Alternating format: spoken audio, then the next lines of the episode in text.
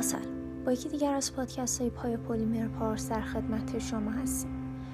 امروز می‌خوایم راجع به رنگ پاشی قطعات پلاستیکی صحبت کنیم. خدمات رنگ پاشی قطعات پلاستیکی امروز جزو جدیدترین خدمات صنایع رنگی است.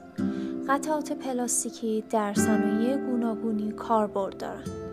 از رنگپاشی قطعات پلاستیکی معمولا برای رنگامیزی قطعات مختلفی مانند قطعات پلاستیکی لوازم خانگی قطعات پلاستیک لوازم الکتریکی و الکترونیکی قطعات کامپیوتری قطعات لوازم آرایشی قطعات پلاستیکی خودرو لوازم تزئینی و غیره استفاده می شود در واقع یکی از مهمترین اهداف و مزایای پوششدهی و رنگپاشی قطعات پلاستیکی کیفیت، کارایی، مقاومت قطعه و جلوگیری و محافظت از خوردگی سطح قطعه و به طور کلی دوام و طول عمر قطعه است.